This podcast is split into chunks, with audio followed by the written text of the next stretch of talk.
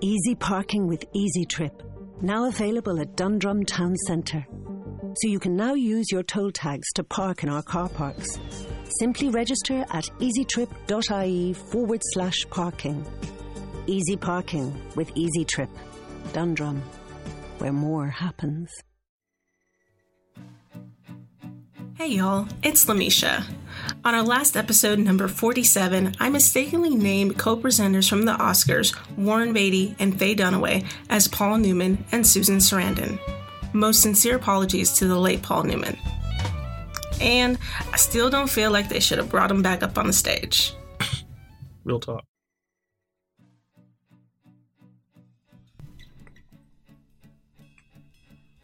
Welcome to Naming It, where we discuss pop culture, current events, and how they relate to the way that we live our lives, all through the lens of two black psychologists. Naming It is dedicated to acknowledging the elephant in the room, validating the lived experience of people of color. Coming to you from the Bay Area, California, we thank you for joining us. I'm Dr. Bedford Palmer. And I'm Dr. Lamisha Hill. Music on Naming It is provided by Lee England Jr., the soul violinist.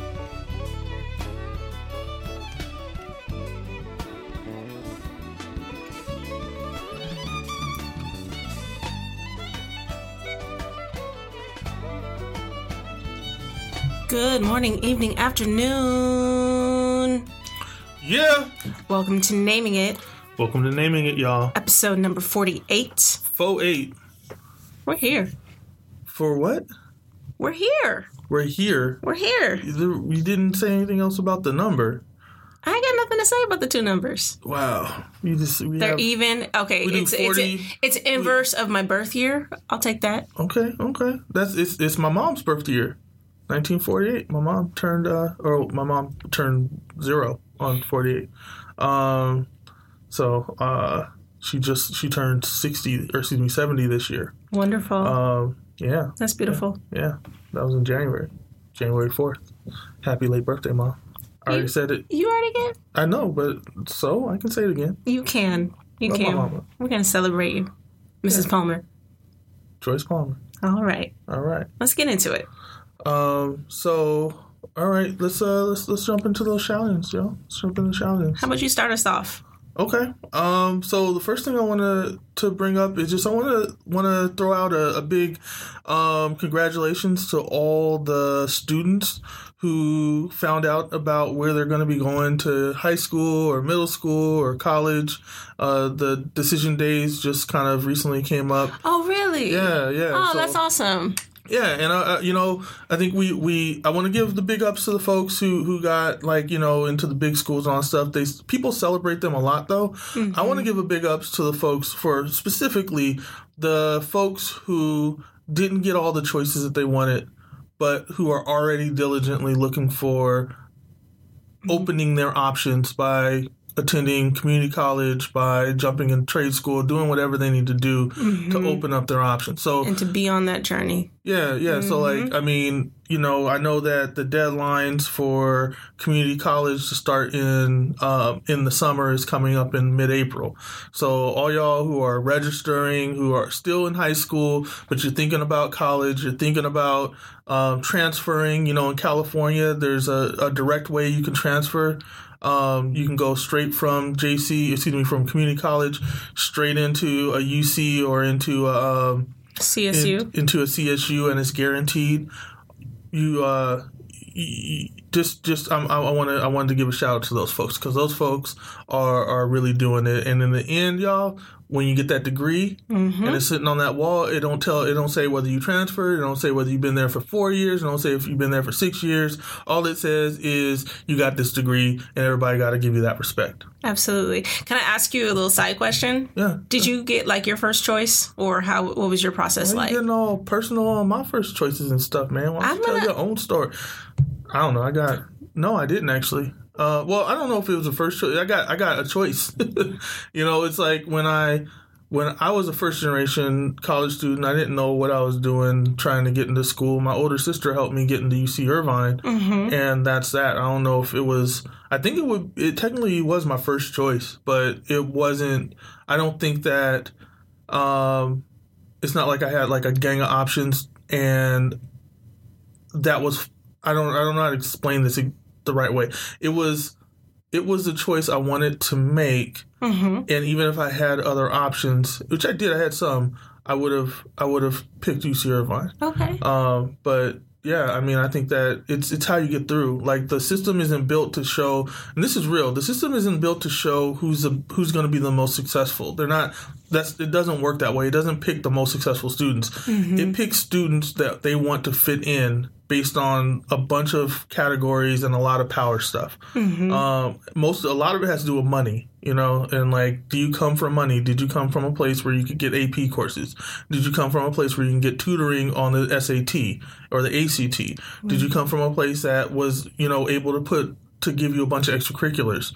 You know, like if you came from spaces that didn't have all these things, Right. or if you came from spaces that did have them, but you were marginalized in those spaces so that you weren't like, you know, uh, recommended for the classes because a lot of times that stuff is arbitrary, right. right?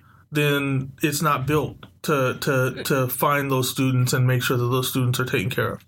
And for others, if you're if, if folks have made a choice or made decisions about their their educational paths based on the economics of it, I mean, sometimes we do have other options, but they're just not economically feasible or they don't make sense. Yeah. And and that I think is not something that we validate often as well. In the same way, like, oh, unfortunately, you can't go. Well, it, it doesn't matter because you're still going to get a wonderful experience and education, and you're going to be on your journey. Right. And so, speaking for someone that didn't get their first choice, who had a really hard time navigating like an experience of what I felt was like a failure when I left uh, high school into my undergraduate experience, I full circle, it, it has made no difference in terms of where I went to undergrad. And I think the the most important part is to be persistent in that journey. Yeah, I, I mean, I think I'm not gonna. I, I I can't say that it doesn't make a difference. Um, it's something that I've learned as I've gotten farther in the professional world that like Ivy does make a difference, UC does make a difference because people in power have and they they do this. We all do this thing where we like the people who we like. So you and and Ivy's a little extra with that. You know, like they'll they'll hire people who just came from Ivy. Whether anyway, I'm not gonna get too deep into that. What what I'm what I'm getting at is. uh you know, go for your best option. You know, figure it out and think about all the stuff that goes with that. It's not just about the name of the school. What kind of package are they giving you? Like, if they're gonna put you four hundred thousand dollars in debt, Mm-hmm. you know, that might not be. You know, if mm-hmm. Harvard's gonna put you in debt like that, which I don't think. I, I think actually they. I don't know mm-hmm. if if a big name school is going to put you in debt like that. You have to think about: Are you going to be able to make up for that debt? You know, like because if you go to a smaller school you might not get the same prestige but if you don't have $300000 in debt And you're going to go to graduate school anyway. well you know whether or whether or not you, you just it's just sometimes an economic decision too. So there's a lot that goes into it. You should be talking to college counselors you should be talking to parents you should be talking to folks who've been through it um, and you should be seeking out that advice and you should be thinking about your lifestyle and like what you want to do when you're in college. You know speaking of, of, of like getting help and stuff I, and, and thinking about where you want to go you know if you're out there and you're trying to make a decision right now and you still haven't sent in the letter um, i'm just going to let y'all know that one of my mentors dr thomas parham is the new president of cal state university dominguez hills. It just was announced. Um, dr parham is a mentor, a scholar, a administrator. He's brought so many people um, of g- different genders, different races, different backgrounds uh, through and matriculated them through the through the system. He came. He was at UC Irvine for many, many, many years, part of the fabric there, and now the folks at uh, Cal State. University of Dominguez Hills are lucky, super lucky to have him in the leadership there. Um, so I just wanted to like give a big ups because I'm very proud to be one of his mentees. Uh, and so yeah, if y'all if y'all thinking about going to Cal State Dominguez Hills, then this is a good time to go. Just saying. Wonderful. Yeah. And so I got a couple shout ins too. First, right. I want to start out with Meg from UC We. Hey, Meg, thank you so much for all the encouragement around the podcast. And if Joey is listening, uh, Lamisha and Bedford at Naming It, we say hey. Also, want to give a shout out to Emmanuel from UCSF, part of CSEO crew. Thanks for listening to the podcast and all the love. And when I was out and about in Oakland, I ran into future Dr. Louisa, who also was an attendee at our one year anniversary and was like, Hey, I recognize you. Nice. And who is on her journey in the field of psychology. So, going into her, I think, a internship year, I want to say. So, Cool. best wishes to future Dr. Louisa. All right. Doing big things. All right. Okay, so uh is it is that time? It is that it, it is time to play the jams. All right. So go ahead, y'all do that. What's going on? Hey, no, and no. What's going on? You just clip that and use that for the rest of the time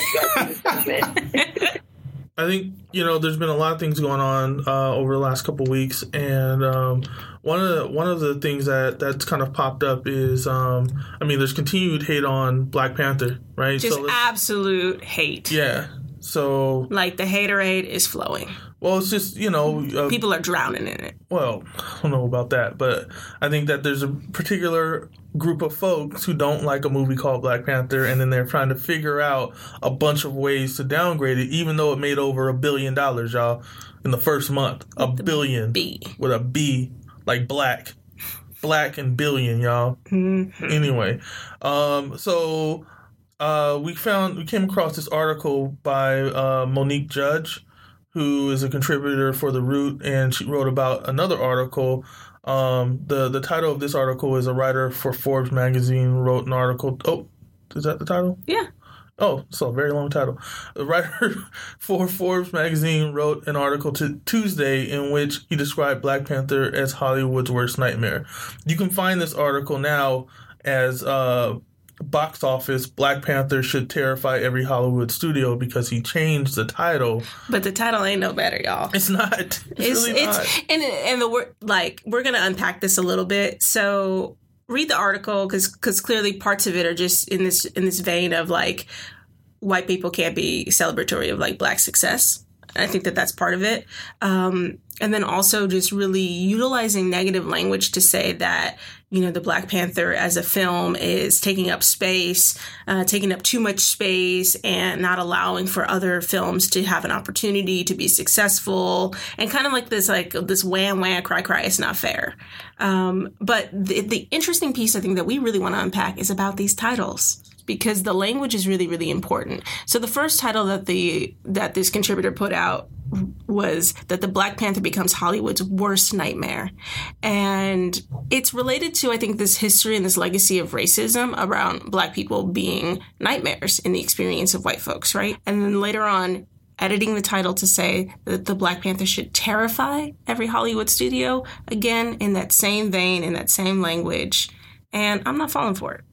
I think like one of the things that that was like really problematic was is is it is like this idea around um, there's not uh, there's not an allowance for black folks to be successful. So you have this movie, and you know if it would have been a flop, they would have made it a black movie, and it's a flop, and that's why it's a flop, and blah blah blah.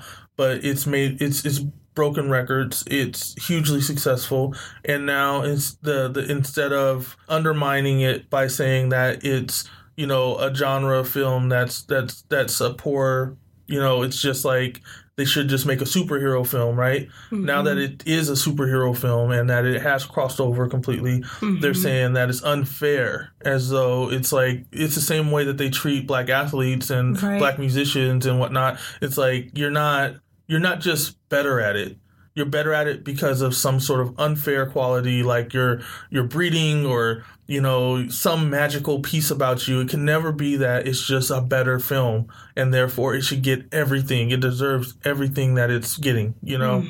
So this guy talks about there being tent poles um, and like it's supposed to be one of the tent poles and that's uneven and that then he tries to connect it to like the way that titanic um, outstripped a bunch of movies back in the day. But the thing is, no one talked about Titanic like that. They were just like, wow, it's an amazing movie and everyone should love it and it should outstrip people because they did a better job, right? Black Panther did a better job. Right. You know, like I don't you can't get a billion dollars ain't a ain't an anomaly, yo. That's like there's a lot of really fun black movies. You know what I'm saying? There's a lot of movies that black people make that are like great and they're good and they're but the creators of Black Panther, the way that they went about it, the way that they wrote it, the way that they uh, directed it, the way that it was it was filmed, the way that they promoted it, it was genius and it needs to be acknowledged. And there's a certain aspect of, of white media that is like not about that. They they they're they're Not about it at all. deeply trying to undermine it and they don't want it to sweep all the, the you know there's like all these like little think pieces that are going to amount to arguments that these these academy you know the academy is going to listen to and read and then mm-hmm. choose not to watch the film like they did get out. You know what i'm saying? Like because let's just keep it super real. We know that the people who make the decisions in hollywood and around the media entertainment and all this other stuff there's a large component of them that are just straight up racist Mm-hmm. right? And that's the reason why it's so hard to put out black movies and things like that.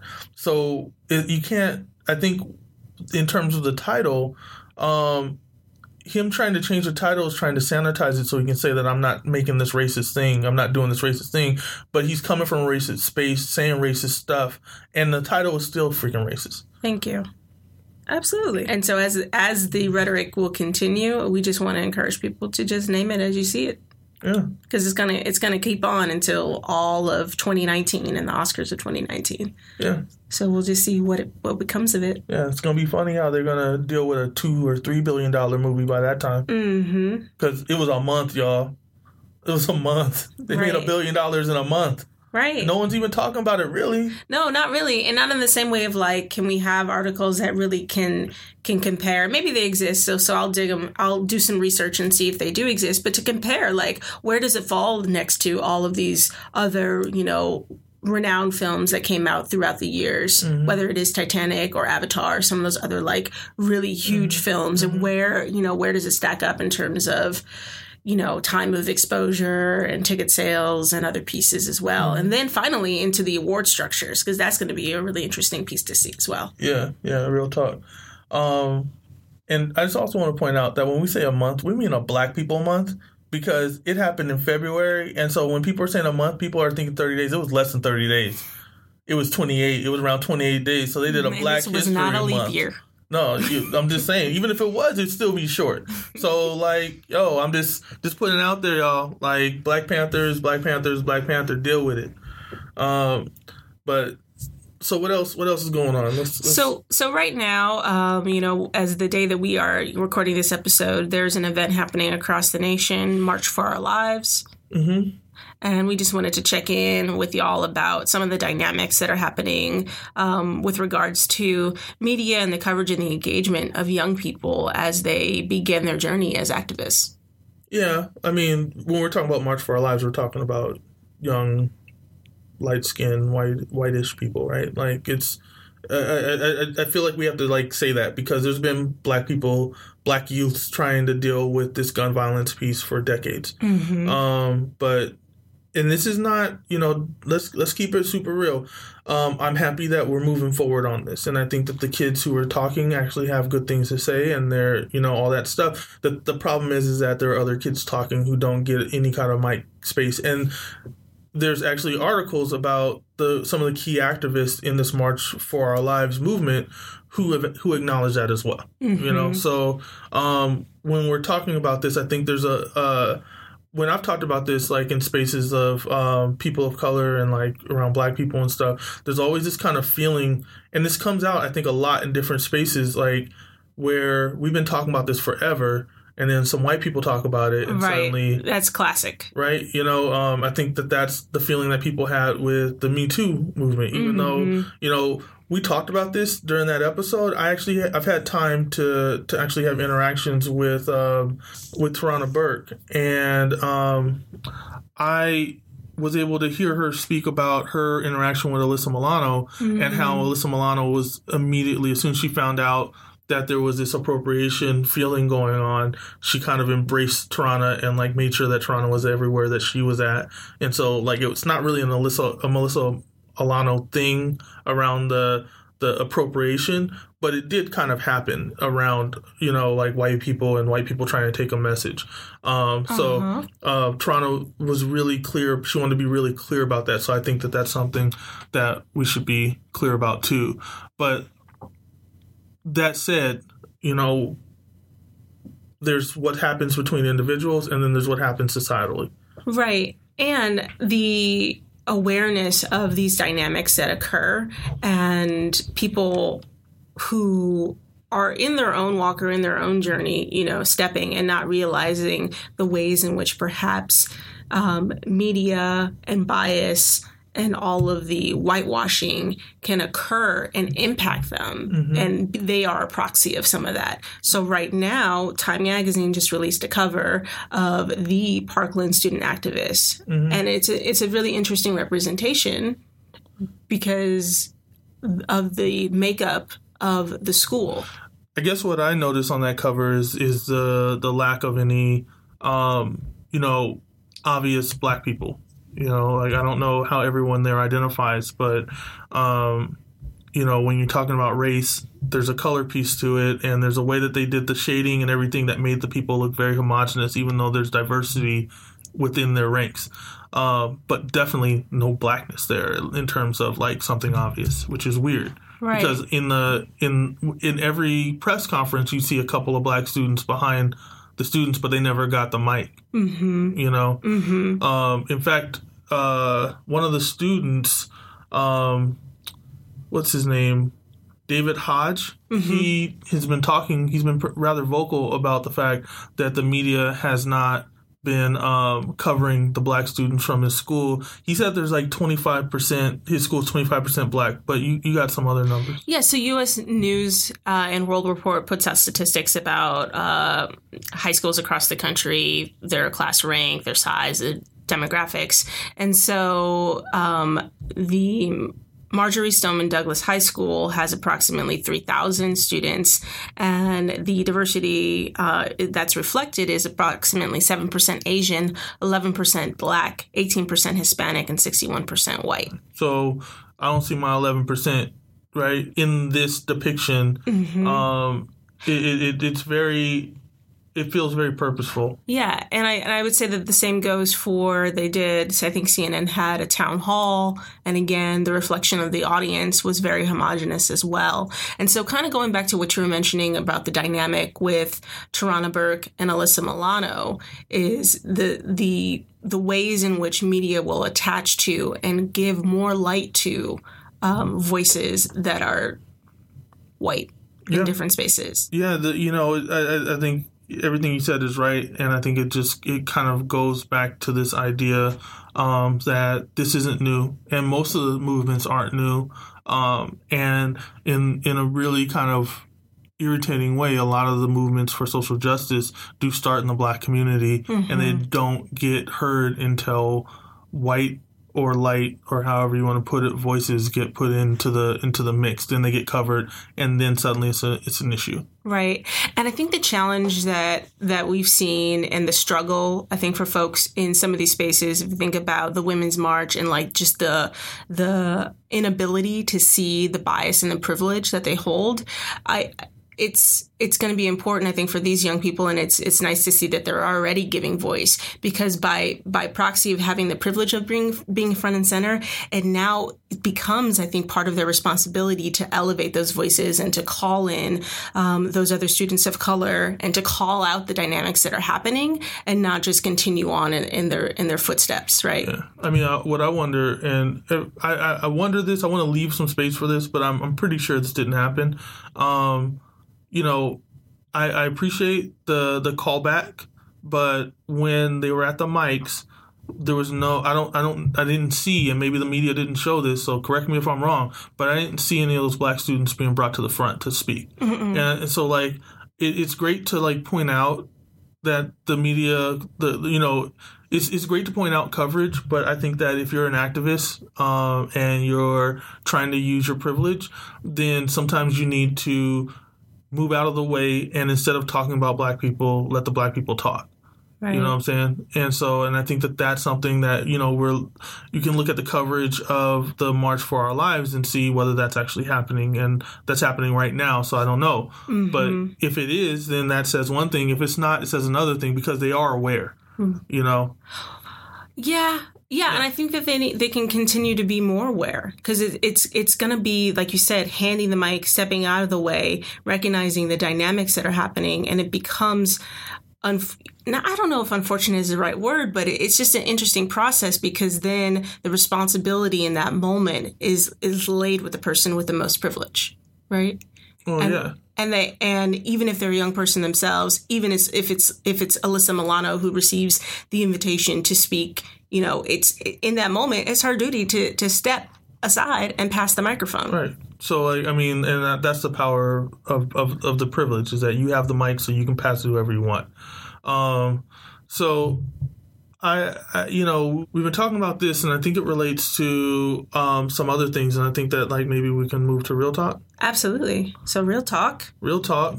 Let's um talk about what's going on with um people bombing folks, and suddenly, I don't know. I, I, I I'm trying not to.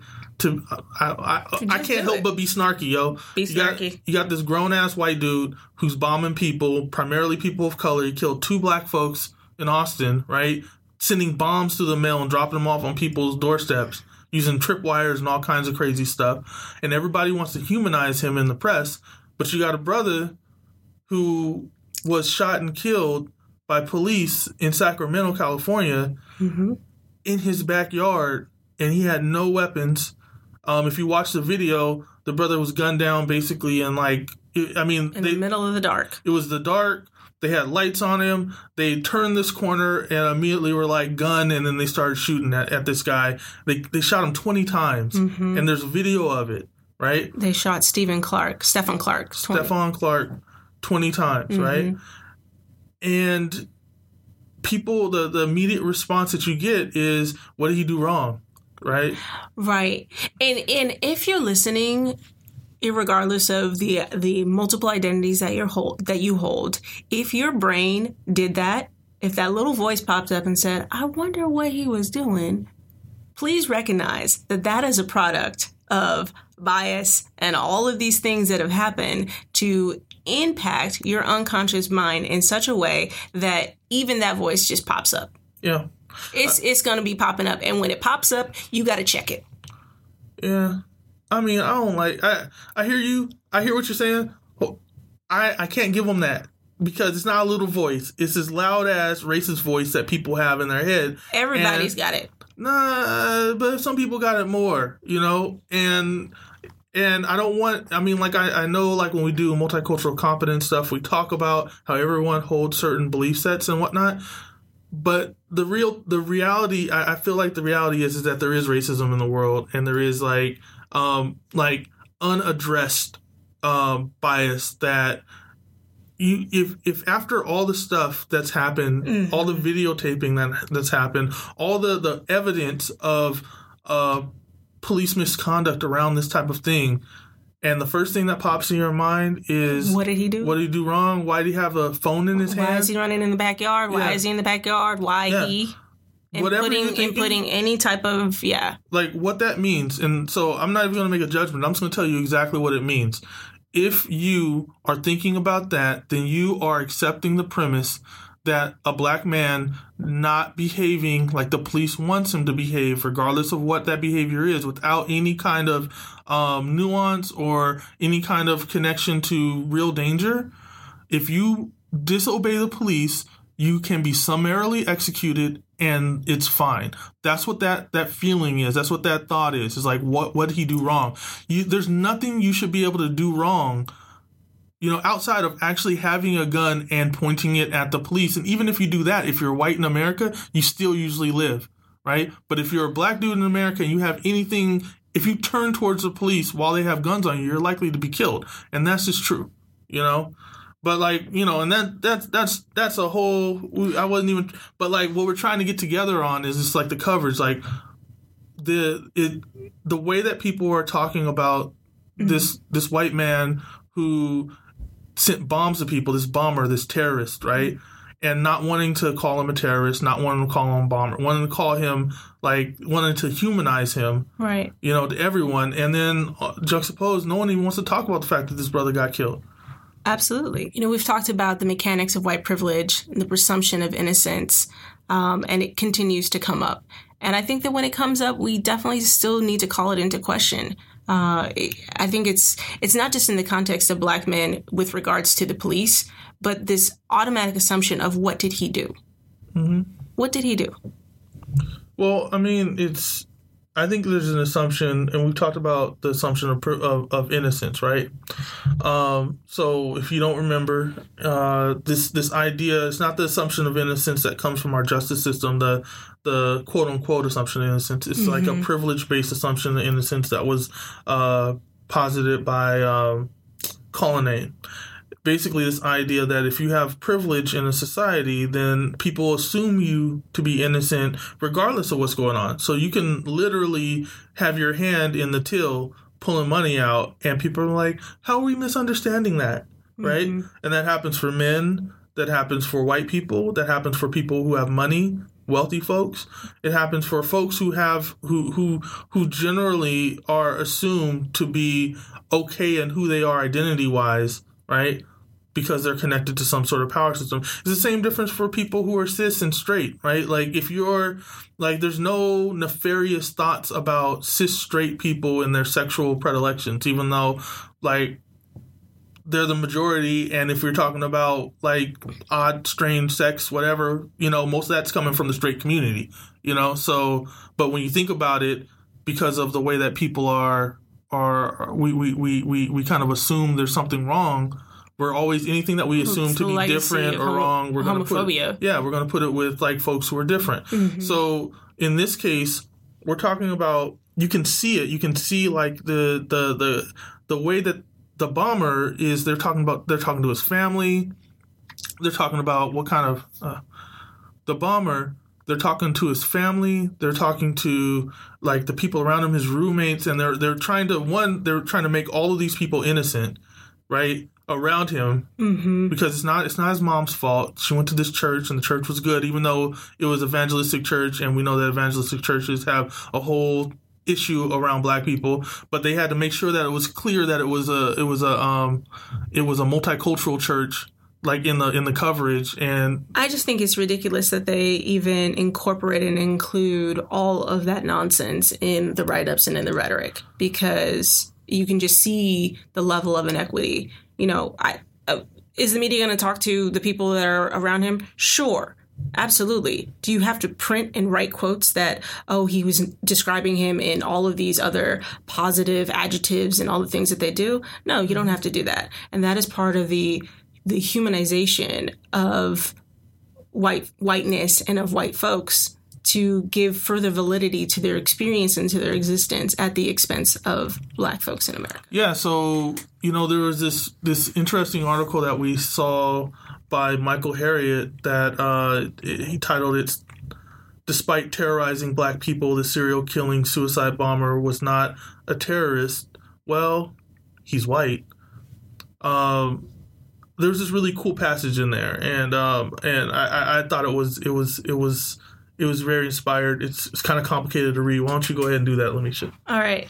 So I'm going to try to read it, but y'all can go ahead and check it out. Check out the article on the newsletter, and you can see it in visual form because that's really where a lot of the power is. So Michael Harriot writes As we unpack the 23 year old who took away the safe space from black, cross that out. No, insert people of color in Austin, Texas. We must admonish ourselves not to jump to conclusions. It's too early to call him evil. Maybe he was, quote, deeply troubled, like Parkland, Florida, mass murderer. Nah, let's cross that out. Insert quote, broken child, Nikolas Cruz. Perhaps Conditt was like Kenneth Gleason, the quote, clean cut American kid suspected of the lynchings, racially motivated murders in Baton Rouge, Louisiana. Yeah, so I mean, the way he did that, he's, he's basically substituting um, the more um, I don't know whitewashed way of saying saying these things, the things that that the press I think he thinks should say. Um, uh, the things that they would say about a black person or a brown person or a Muslim person in the in the same space, Yeah. right? Yeah, I mean, and he writes for the Root, but I'd be curious to know if, if he's ever gotten feedback about, you know, sanitizing or neutralizing the words that he uses. I bet you he has. I mean, like, and I, I, I mean, I think in the writing I've done in certain spaces, I've been, you know, people will tell you if they don't really, if they're not interested in multicultural or like social justice oriented writing, and they do it in weird coded ways. And so, I think that um, when we're thinking about this, uh, it, it it it begs that we be more critical of the the the voice of the reporter. You know, like what are we hearing? You know, why is it that one is not being reported on in the first place? Because like there was when it was just black people getting blown up, it really wasn't coming out in the press. Nope. Suddenly, it's blown, there's explosions in the FedEx office and whatnot. It's it becomes more um, newsworthy. But I, I personally think that a package blows up on a on a black leader's doorstep and kills their son, mm-hmm. you know, or blows up on doorstep and kills a man, and then another one they took inside, and the son actually, I mean, imagine this: a teenager brought a package into their home mm-hmm. and then opens it and it blows up and kills him and maims his mom. Like It's horrific. It's it, it's deeply horrific, and the fact that the press doesn't think that that kind of bombing mm-hmm. is important enough for it to be at the front of everything.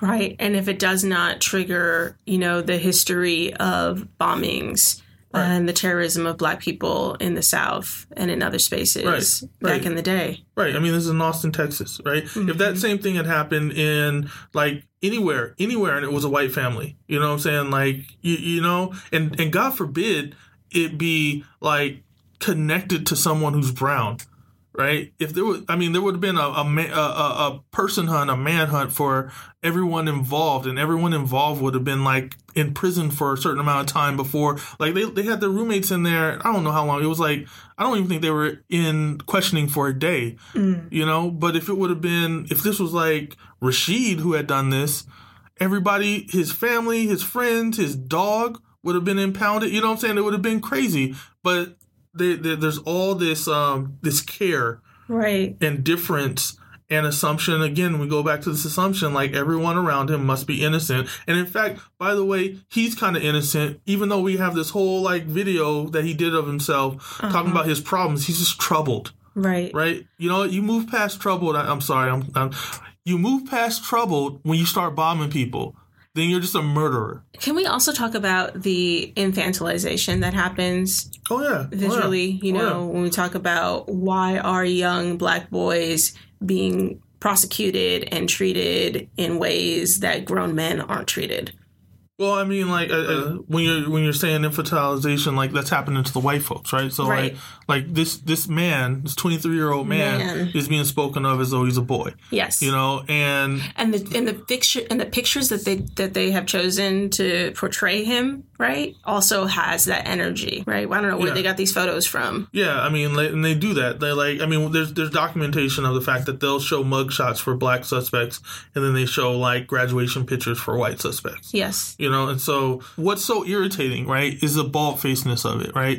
Everyone knows this now. We've been talking about this since naming it started started talking, right? We've been doing this for almost two years now, and we were talking about the same thing in our third, second, and third episodes. Mm-hmm. You know, so it's not like the people in the press don't know these things. People have been talking about it. We ain't like we ain't we ain't telling like you know you know, you know I don't know. We're not evangelizing evangelizing on the mountain. You know what I'm saying? We're just saying about articles that we already done read. So these people know this and they still do it.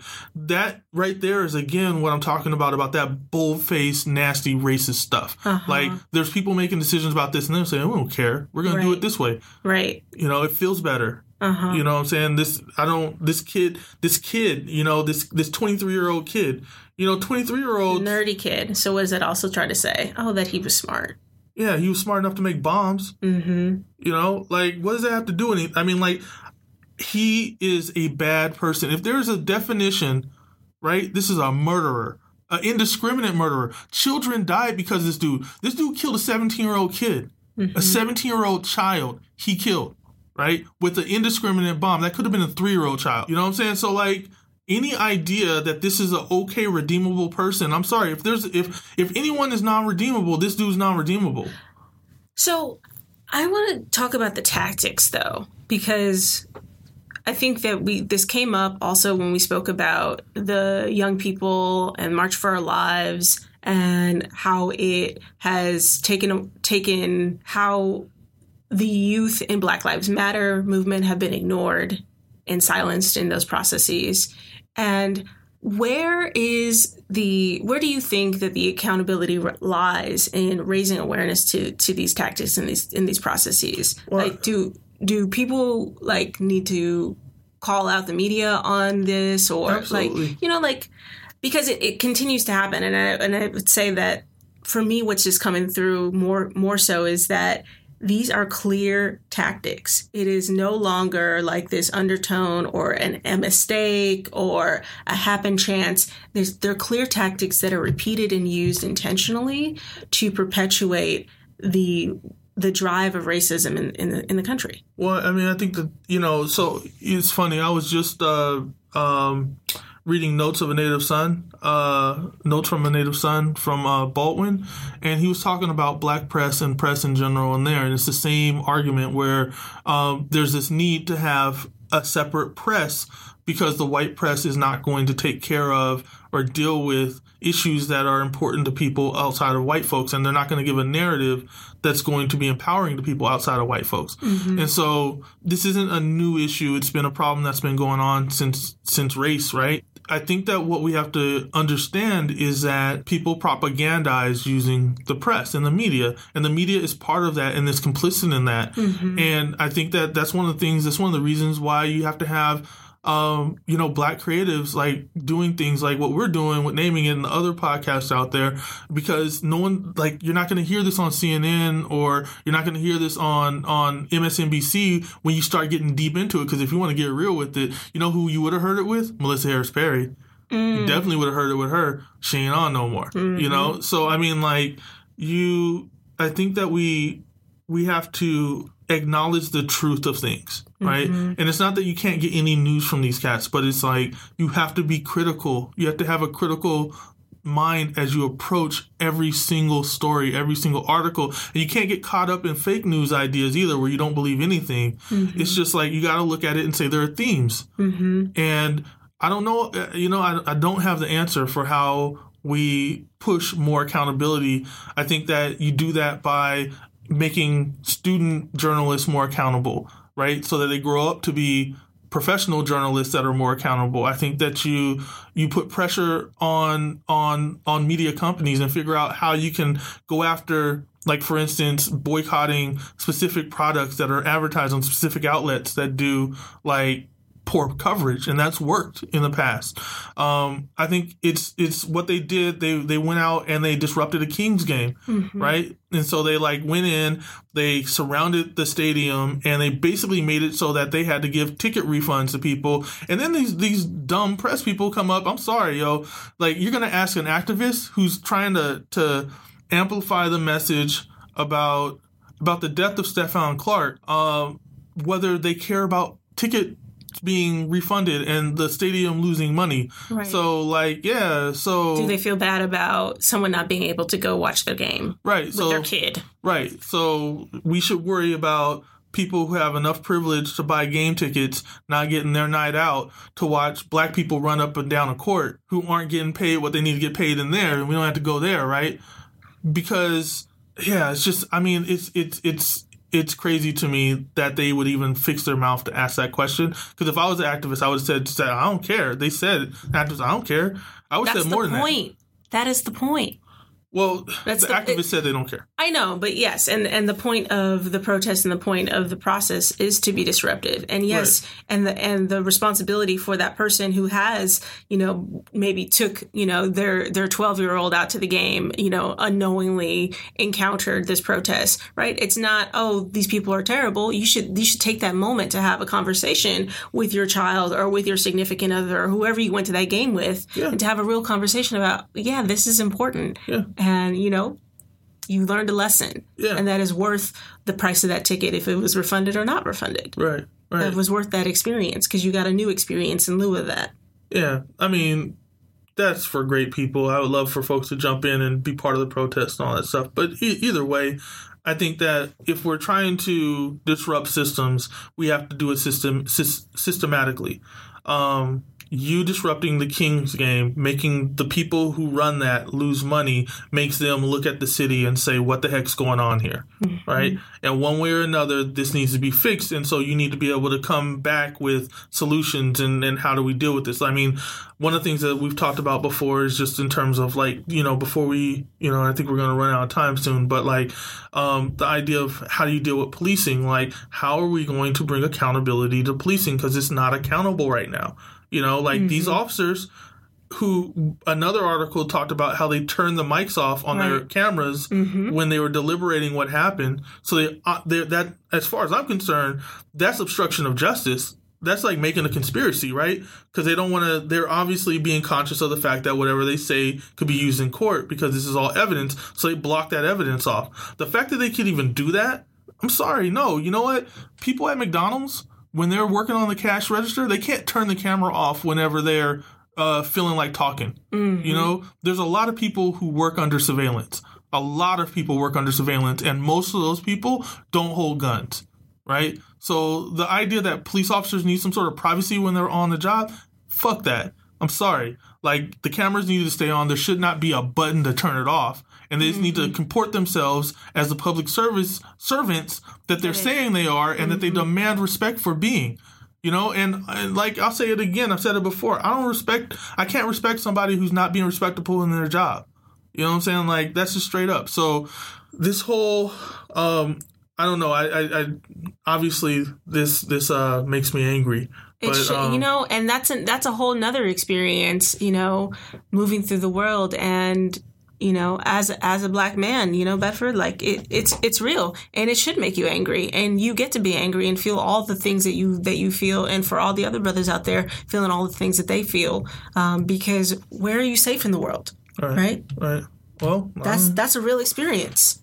Yeah, moving in the world and and everything in multiple messages consistently being reflected back back at you about aspects of your identity that are perceived to be um, wholly negative, wholly derogatory. It's unacceptable. Yeah, and people have to walk through the world that way well, and put on and put on a smiley face and and compensate for other people's fear and compensate for other people's ignorance. Well, except for if you bomb people and you're a 23 year old white man. I should be very clear that black men have to walk through the world this way. Well, we walk through the world like we're all bombers, right? And I can say that to, to Muslim folks, and I, it's not just black men, it's black women too. Like people of color, people who aren't part of this mainstream, like we walk around with the stigma that we're always guilty and mm-hmm. that it's just about figuring out what we're guilty of. And that is I think the the the crux of all of this is that if you if you if you don't see us as people worthy of voice you know worthy if you don't see our pain as as pain and you don't see our deaths as deaths and you don't see um, our oppression as oppression then you're i mean i don't know what to I, I don't see how you can see yourself as a moral being um, Absolutely. Um, and yeah, I don't know that, you know, I, I think we're trying to find a way to wrap it up, but there's no way to wrap it up because you know what?